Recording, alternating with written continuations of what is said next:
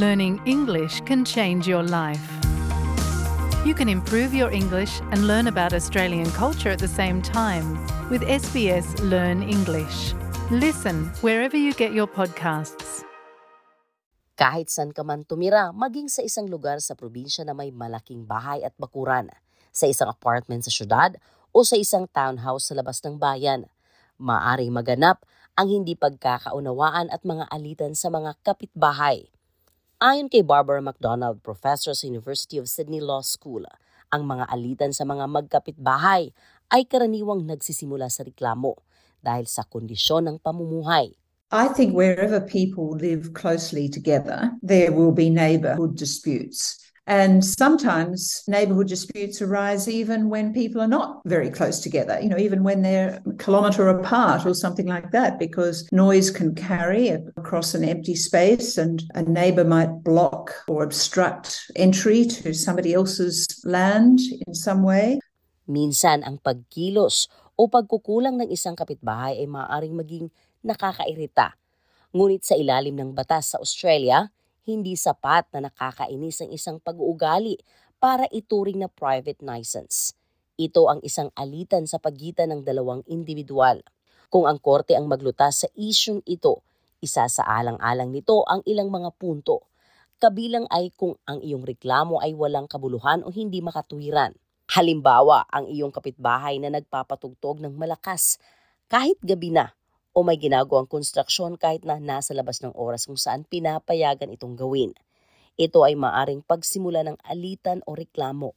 O kaya kung binago mo ang daloy ng tubig sa iyong ari-arian pero nadamay ang iyong kapitbahay. Ngunit paliwanag ni Professor McDonald, lagi itong nakadepende sa konteksto ng iyong paligid. Other examples have been keeping animals that attract flies. I mean, obviously, this wouldn't be the case if you were in the country and farming areas, but it probably would be the case in an ordinary residential district. A lot depends on the standard of comfort that can be expected in the particular neighbourhood. That is an important criterion for whether or not something amounts to a nuisance. Dagdag pa ng profesor, sa paglutas ng isang alitan sa pagitan ng magkapitbahay sa pamamagitan ng hukuman ay dapat magiging huling hakbang ito dahil ang paglilitis ay maaring magastos, aksaya sa oras at kadalasan ay hahantong pa sa mas magulong relasyon ng iyong kapitbahay. Kaya bago magpasimula ng legal na aksyon, makipag-ugnayan sa kapitbahay ng direkta. At kung hindi nagkakasundo, dapat isa lang alang ang mediation. Mayroon ding suporta mula sa mga ahensya ng gobyerno tulad ng community justice centers. Generally speaking, I think it's a good idea to write a courteous note to your neighbours so that you have proof in writing that you have alerted your neighbour to the problem. I think that would always be a first step to try and give notice that there is a problem, which gives your neighbour an opportunity to do something about it. If things deteriorate or if they don't do anything about it, I think you should always try for mediation. Ayon kay Melissa Haley, ang CEO ng Conflict Resolution Service, isang not-for-profit provider ng mediation service sa Canberra, mas maraming benepisyo ang maaaring maidulot ng mediation kumpara sa ibang paraan ng paglutas ng alitan ng magkapitbahay. Dahil ang proseso ng mediation ay tumutulong para maunawaan ng bawat kampo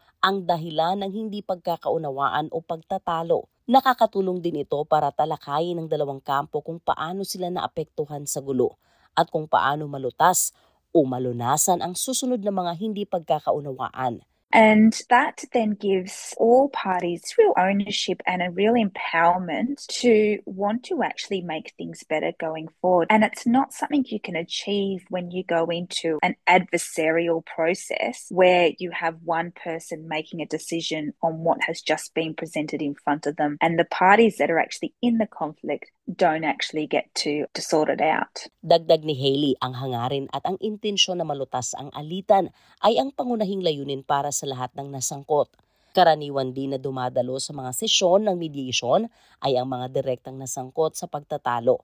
Nariyan din ang mga anak na nasa ustong gulang para suportahan ang mga nakakatanda. Kaya ang tanong, ano ang uri ng paglutas na maaaring maabot sa pamamagitan ng mediation? The whole process of mediation brings you up to an end point where you can start negotiating and actually agree to the outcomes. You write it in your own words so that everyone has ownership of what the outcome is and should give you a clear path of what to do going forward. If it can't be resolved, it might be that you need to come back for a second mediation because you need to get more information or something like that. And if it can't be sorted out, that is when you then need to go start using a more adversarial process to come to a resolution. Ang mga alitan sa pagitan ng mga magkapit-bahay ay maaaring maging mas komplikado kapag maraming tao na na may iba't ibang interes ang sangkot.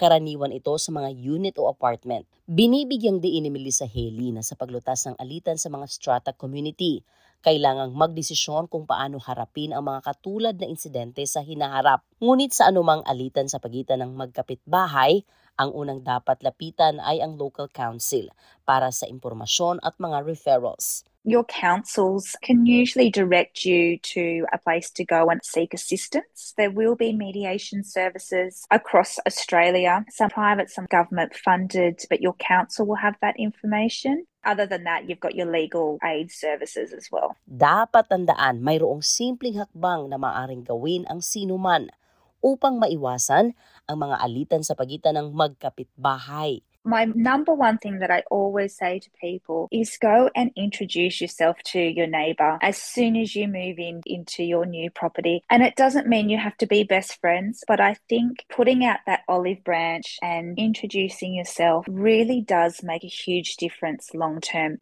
Ang ulat na ito ay binuo ni Zoe Tomaido na isinalin sa ating wika. Ako si Sheila Joy Labrador para sa SBS Filipino.